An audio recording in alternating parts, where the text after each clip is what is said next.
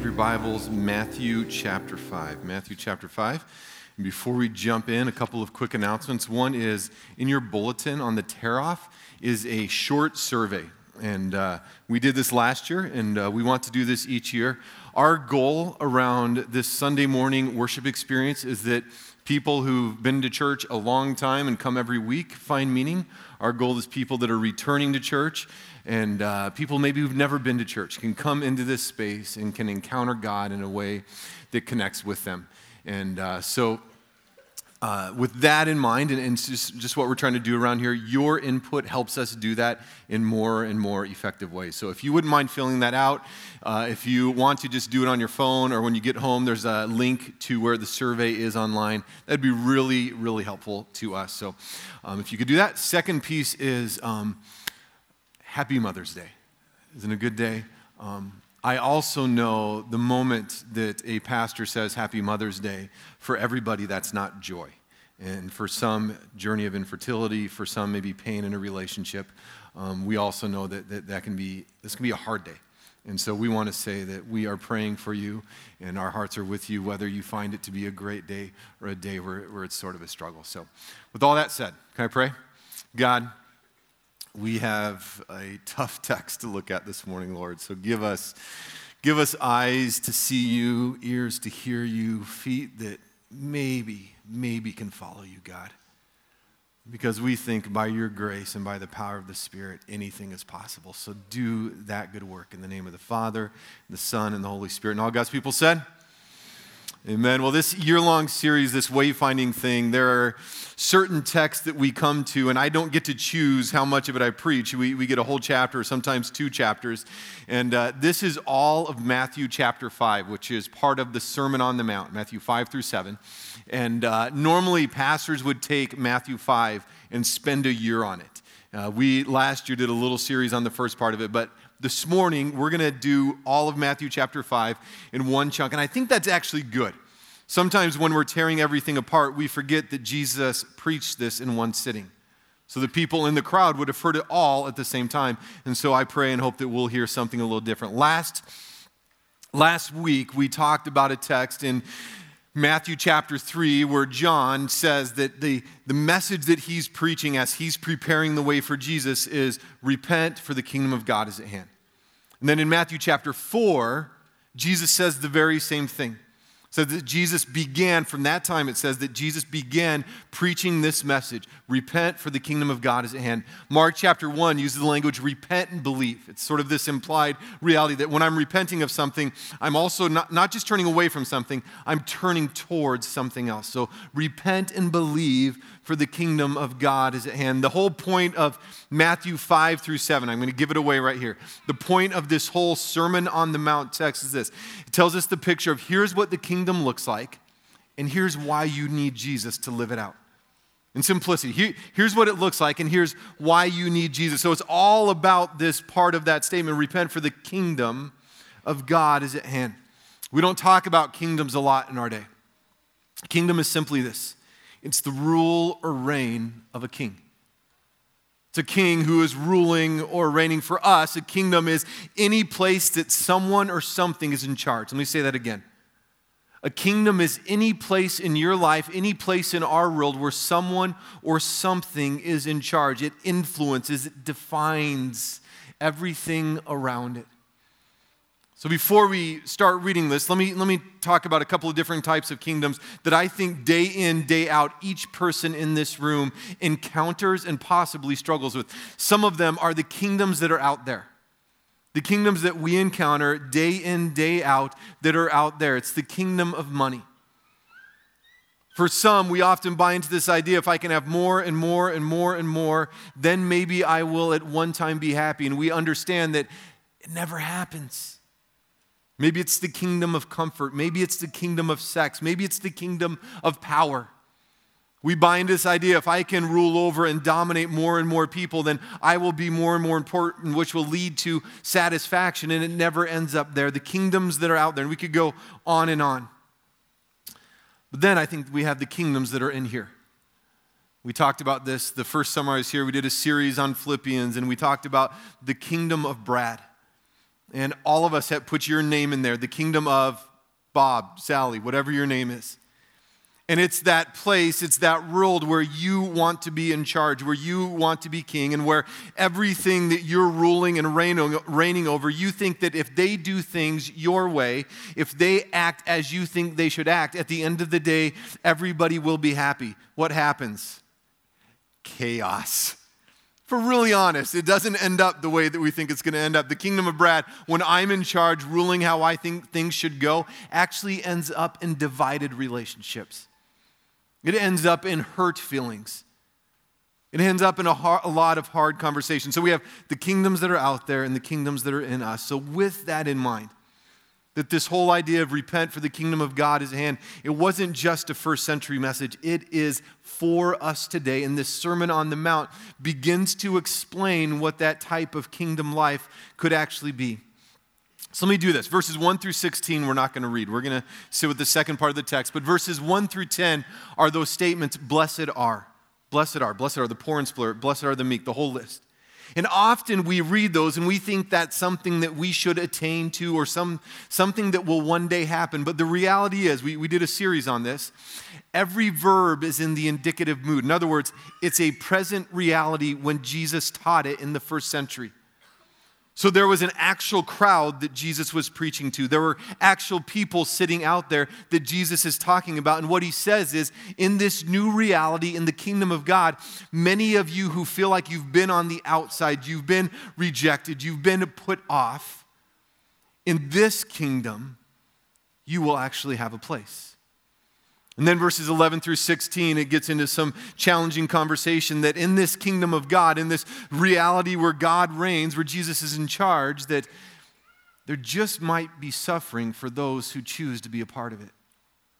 Not a normal message you hear on Sunday morning. Follow Jesus and maybe suffer. And in the suffering, you'll always find meaning. And then it talks about light and salt and all that amazing stuff. Encourage you to read it. But we're going to start in verse 17. It'll be on the screen. If you have your Bibles, please open your Bibles. We encourage you to do that. But I want to sit mainly, we're going to read verses 17 through 20 and break them down a little bit because the least preached, the least talked about part of Matthew chapter 5 is the most important part of Matthew chapter 5, and it's these few verses here. So, verse 17 says this Don't misunderstand why I have come. I did not come to abolish the law or the writings of the prophets. Isn't that interesting? This is Jesus talking, by the way. It's, it's some in your Bibles, it's red letter, which means pretty important. I didn't come to abolish the law or the prophets. No, I came to accomplish their purpose. Some of your translations say, I came to fulfill the law. Theologian Scot McKnight, who's a great thinker, he says this Luke 24. We, we've talked about Luke 24 before, the Emmaus Road. Jesus is risen from the dead. He comes alongside this couple and walks with them to their house. They break bread. And as soon as they break bread, Jesus says to them, By the way, I'm Jesus. I'm the one you're looking for. And everything in the Old Testament, all the law and the prophets, was talking about me. And that's essentially what we have in this text, too. That Jesus is the fulfillment of this law. And that the key to understand, listen to this, this is a big statement. The key to understanding the Bible, the key to understanding the Old Testament is to understand that it all points to Jesus Christ. It all points to Jesus Christ. That word at the end, accomplish or fulfill, it's this Greek word, plerao. And what it means is to complete, to actually bring something to fulfillment. So here it is Israel's history, the whole of Israel's story, has come to completion, to fulfillment in the person Jesus Christ. And we have to understand that if we're going to keep reading through the rest of chapter 5. So, verse 18 says this I tell you the truth, until heaven and earth disappear, not even the smallest detail of God's law will disappear until its purpose is achieved. See, the, the purpose of the law is not just the law itself, it's how they understood the law. And the idea, verse, the verse before says that the purpose of the law is that it gives us Jesus Christ. Jesus Christ is at the heart of everything that we will talk about here. Verse 19. So, This is where some of this gets really challenging. So if you ignore the least of the commandment, and teach others to do the same, you will be called least, the least in the kingdom of heaven. So if you ignore some of the old, this isn't all 600 plus laws, some of which they had made up. This is the Torah, the first five books of the Old Testament. If you don't understand Jesus as the fulfillment of that, and if you ignore parts, you will be called least in the kingdom. This has some future consequences to it. But anyone who obeys God's law and teaches them will be called great in the kingdom of heaven. Scot McKnight said it this way. He said, This is essentially saying following Jesus means following Jesus. And if you're really following Jesus, there are eternal consequences to the life you're living. It's big stuff, isn't it? And then he closes out these, these verses with verse 20 But I warn you. Figure if Jesus says, But I warn you, like, pay attention a little bit unless your righteousness, and righteousness is simply what it means to be right, to relate to God, how I am made to relate to, how I go about relating to God. Unless your righteousness is better than the righteousness of the teachers of religious law and the Pharisees, you will never enter the kingdom. It sounds like something we're supposed to work for, right? And we're going to come back to that at the end. It wasn't about how much righteousness they had. It wasn't that they had to have more than the Pharisees was about the kind of righteousness, and that's what the rest of these verses are going to talk about. What is the kind of righteousness that you have that is bringing you into relationship with God? Remember, the point of this whole Sermon on the Mount is what the kingdom looks like and why we need Jesus if we're really going to be part of it. So he's going to go into these sayings you have heard, and then he's going to give a sort of new interpretation of the law. Not getting rid of the law. Remember verse 17. But he's going to give a, if you're really going to live in my kingdom now with God in charge, here's what life under the law in the kingdom looks like. Understanding that as we read this, one of the things that you're going to say to yourself, this is impossible. This is a way of life that there's not a person in this room who can fulfill this law, and we will understand what that invites us into. Because it's not about saying that the law is wrong, it's about how they understood it. And Jesus is saying in each case, he's giving them a fuller expression of what it looks like to be God's people, to live in God's kingdom. Okay, we could just be done there, right? We're going to read down through these challenging texts with all of that in mind. Verse 21 says this You have heard that our ancestors were told, You must not murder. If you commit murder, you are subject to judgment. So let's just say who committed murder this week? Zero people. By the law, good. No one in the room actually killed somebody else. So by the law, we're good. Here's what Jesus says. But I say, if you are even angry with someone, you are subject to judgment. If you call somebody an idiot, King James uses that the Greek word raka, which is the idea of basically calling someone stupid. If you call someone an idiot, you are in danger of being brought before the court. And if you curse somebody, you are in danger of the fires of hell. And the word for hell is this word Gehenna. It was an actual trash hill that was slowly burning outside of town. And the implications are both that's where you deserve to go, both now and in eternity. That there's a life with God and there's a life apart from God. There's in God's kingdom, and then there's outside of God's kingdom. This is good, this is heaven, and this is hell. Verse 23, he breaks it down a little more. So, if you're presenting a sacrifice at the altar in the temple and you suddenly remember that somebody has something against you, leave your sacrifice there at the altar, go and be reconciled to the person, then come and offer your sacrifice to God. So, what if we right now just decided if there's anybody in here that has some relational tension in your life, why don't you just go ahead and leave and get it right and we'll wait for you? the uncomfortable, like, oh. Like, it'd be 90% of us. Amen? If we're really honest about this. Like, this way of life is a big, big deal. When you're on your way to court with your adversary, settle your differences quickly, otherwise, your accuser may hand you over to the judge, who will hand you over to the officer. You'll be thrown in the prison. If that happens, you surely won't be free again until you have paid the last penny. You're going to find it really intriguing. This, all of this kingdom talk, life in God's kingdom, it's painting the picture of people who are living out healthy relationships. It's a very different way of life, kind of life. Verse 27. So if you thought that was uncomfortable, just by the way, for the next about 10 minutes, just going to get more and more uncomfortable. So, oh, this is fun. You've heard the commandments say, you must not commit adultery. But I say, anyone who even looks at a woman with lust has already committed adultery with her or him in his heart. Now it's getting a little uncomfortable.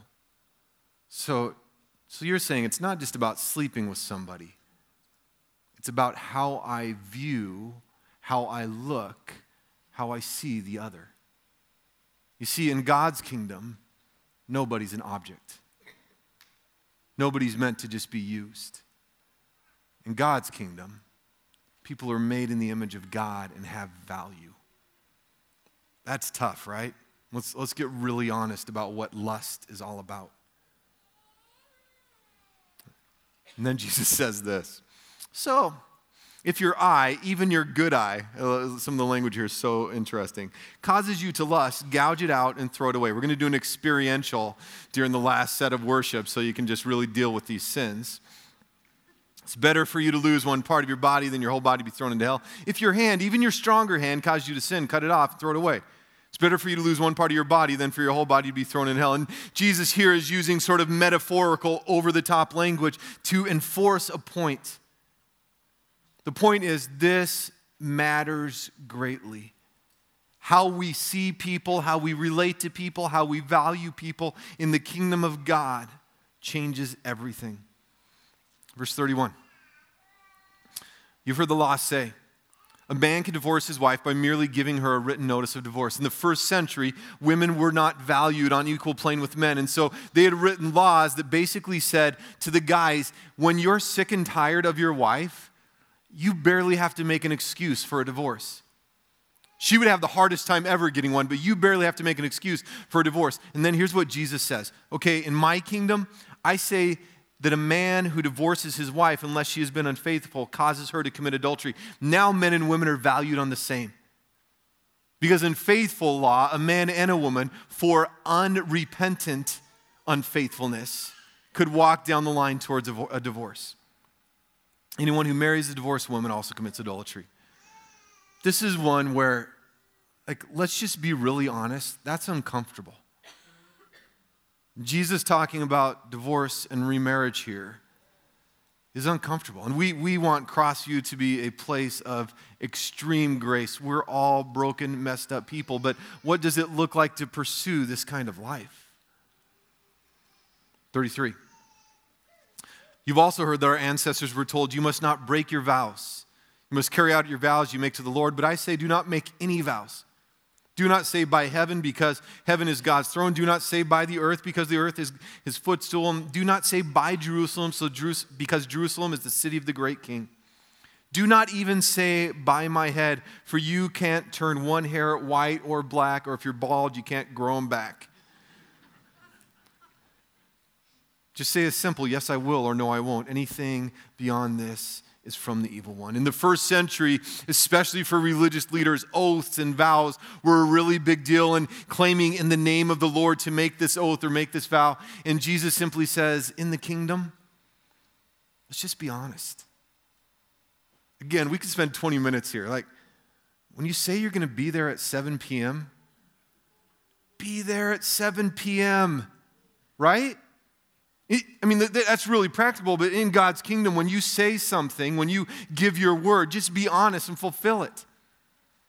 That's easier for me to say because I get annoyed with people that are late. I'm not going to talk about my own issues around this. We all have them.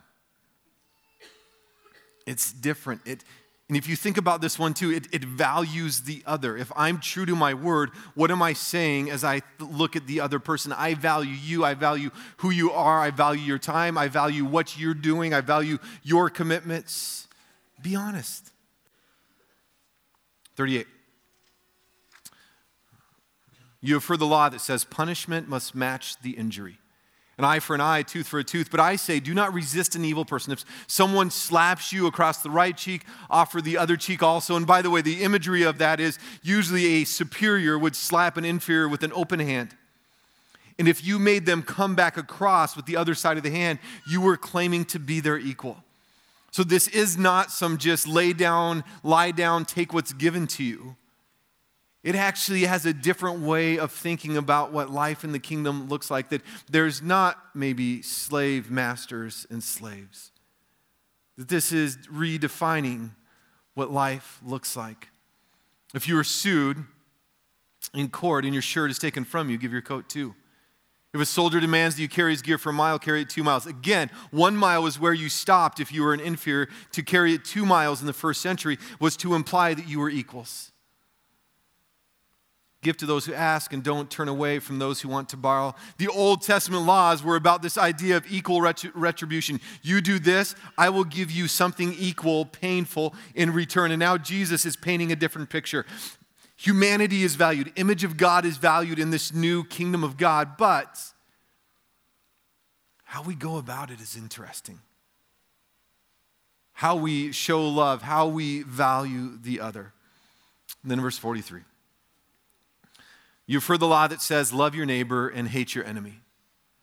But I say, Love your enemies. Pray for those who persecute you, and that way you'll be acting as true children of your Father in heaven, for he gives. Um, he gives his sunlight to both evil and good. He sends rain on the just and the unjust alike. If you love only those who love you, what reward is there for that? Even corrupt tax collectors do that much. If you are kind only to your friends, how are you different from anyone else? Even pagans do that this is as hard as anything we've read. Because if I'm really honest in this room, if you're really honest, my guess, there's some people I just don't want to like. Right? Maybe some of them live next door to you, maybe some are in your family. Like, love your enemies. Now it's uncomfortable, Jesus. Like, there's a reason you call somebody an enemy. You're saying, this whole, I'm not sure even about your kingdom. This is turning things on its head. And then he ends with this But you are to be perfect, even as your Father in heaven is perfect. And the idea there is that to be perfect is to love completely as God loves completely. Because if you think about that, if you're loving in the way that God revealed in Jesus Christ love, you're in the kingdom. You're living it out. You are the heartbeat of the kingdom of God. That's the invitation of the last verse. My mind starts with this question why the Sermon on the Mount? Why, why this sermon? And I think there's two reasons. They'll be up on the screen. I think one is this it shows us the impossibility of fully living in the way of God, of living in the kingdom of God on our own. It'd be like me saying to a five footer that has a six inch vertical, go dunk a basketball like Michael Jordan. Doesn't happen, right? It'd be like somebody coming up to me and say, you know what, tomorrow I want you to shoot a 63 on the golf course on 18 holes, not nine. It'd be impossible. This shows us that this kind of life cannot be done on our own. And the second one relates to it is it gives us a picture of a life that matters. It helps us understand this life in the kingdom that as we follow Jesus, as we trust Jesus, as we obey the law of the kingdom, this life can be ours. Not just in some future reality. It's, it's not Jesus dangling a little dollar bill or carrot there, pulling it away. It's like Jesus says, This can be yours. This was actual people at an actual time, a message and an invitation to people in the first century that is a message and an invitation to us now. This kind of life can be all of ours. And that leads me to the second question. Sort of, how does it work? How do we engage this? Because for me personally, again, just being honest, I read this, I read Matthew 5 and 6 and 7. Part of me, oh, I want it. I desire it. It's countercultural. It's, it's when relationships are good and right, it, it feels really nice. And then there's another part of me that is just, oh, it sounds horrible. Like, I'm not in charge. Sounds like a lot of work, right? A lot of work.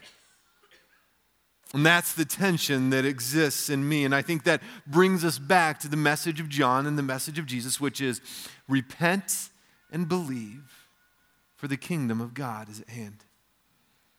Repent and believe, for the kingdom of God is at hand.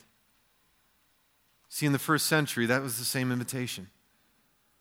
The kingdoms that are out there that you buy into, whether it's Rome, it could be legalism, it could be the kingdom of the law. If I can obey the law just good enough, then God will be pleased with me. And you never get there. In the kingdoms that we interact with today. You know, in the first century, it was the kingdom of the zealots. Take the sword, fight, bring in God's way. We can tend to do the same thing. The kingdom of power, the kingdom of success, the kingdom of control, the kingdom of desires. Just do what you want. Jesus invites a very different way of life that matters greatly. This law, this kingdom, if we're honest, when we read it, it's impossible to do on our own. It reminds me of my sinfulness. It reminds me of my brokenness that's in me and that's in all of us and that is out there around me.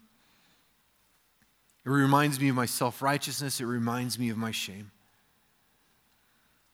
Reminds me that I am in need of something else. I, I said it last week. I think one of the best defenses, defenses is the wrong word, one of the best ways to share the gospel is just to point to that deep need that's in all of us. Because when I try to do it on my own, even if I'm successful a little bit in whatever, however you want to define life, I never quite get there. I'm never quite happy in my kingdom. I'm never quite as successful as I want. I'm never quite fulfilled. And I would argue that when you repent of whatever kingdom, whatever sin, whatever shame, whatever self righteousness that you tend to buy into, and you put your full trust in Jesus Christ, and you begin by His power to live in this type of kingdom, you will find joy and meaning. It'll change your marriage, it'll change your relationship with your employees, it'll change everything. Trust Jesus for forgiveness, for strength, for leadership. Because I think, I believe, the kind of life in Matthew 5 through 7, that changes it. It changes your heart.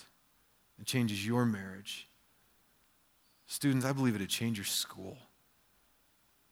If you guys really trusted Jesus, whether you're a fifth grader or a 10th grader, and you decided to live this kind of life at school, not the kingdom of popularity, not the kingdom of being on whatever sports team, but this life, that would change your school. I think it changes neighborhoods. I think it would change our city. But it begins by really repenting and turning towards Jesus Christ by grace, by trusting. Can you imagine that? You know, people that stop lusting, stop having affairs, and begin to see the intrinsic value and beauty in the other person.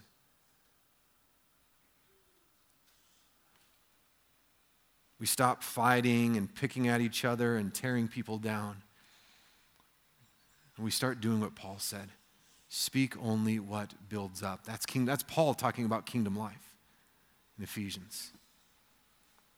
This last week, I had the opportunity to go to California, and some of the pastors of some of the larger churches in our, our denomination got together. And it was a time of just talking about church, talking about what we're doing, learning from each other. And um, this one pastor named Alex from Colorado, and every time he spoke, I listened a little more acutely because he's from Colorado. He's closer to God, the whole deal. Uh, but he's talking about their men's ministry, which, which was really cool. And I, we're, we're going to steal some really cool, cool things that they're doing, and their women's ministry is doing very similar stuff. But um, talked about their men's ministry, and one of the things that happens in their men's ministry throughout the whole year is every man that wants to and that signs up for it gets a daily devotional sent to him. And the devotional has two simple pieces. One is a passage of Scripture. So, hundreds and hundreds of men all reading the same passage of Scripture every day. And then the second piece is a prayer. And he said the prayer, a little different each day, but at the heart of it is, is language that says this God, today, help me to get off the throne and allow you to be on the throne. So I want to give you two takeaways today that I believe if you do them, just do them every day this week. One is start every day this week with that prayer God, I'm getting off the throne today. And I invite you to be on the throne. Period. The second piece is I invite you as individuals, you as families, to say the Lord's Prayer. Lord's Prayer is part of the Sermon on the Mount. And I believe they are the words that invite us into this kind of life. Thy kingdom come, thy will be done on earth as it is in heaven. Start your day with those two things this week. Invite God to truly begin by His grace, not your power, by His grace to form this way of life in you. Father, God, this is the kind of life that I know you want for us. You came and you died and you rose again so this kind of life would be possible. So, God, for each one in here, Father, I pray that we would confess and repent of all the different kingdoms out there and in us that we turn to. Lord, we ask your forgiveness we receive your forgiveness, the assurance of pardon. And God, out of that, we want to trust that you, when you're on the throne of our lives, when you're on the, when you're leading us as a community, that this is the type of thing that you're doing, God. So, God, by your grace, give us the strength to do this kind of work. Pray this in your name pray this in the words that you taught us to pray, saying together, Our Father, which art in heaven, hallowed be thy name. Thy kingdom come, thy will be done, on earth as it is in heaven. Give us this day our daily bread, and forgive us our trespasses, as we forgive those that trespass against us. And lead us not into temptation, but deliver us from evil. For thine is the kingdom, and the power, and the glory forever and ever. Amen.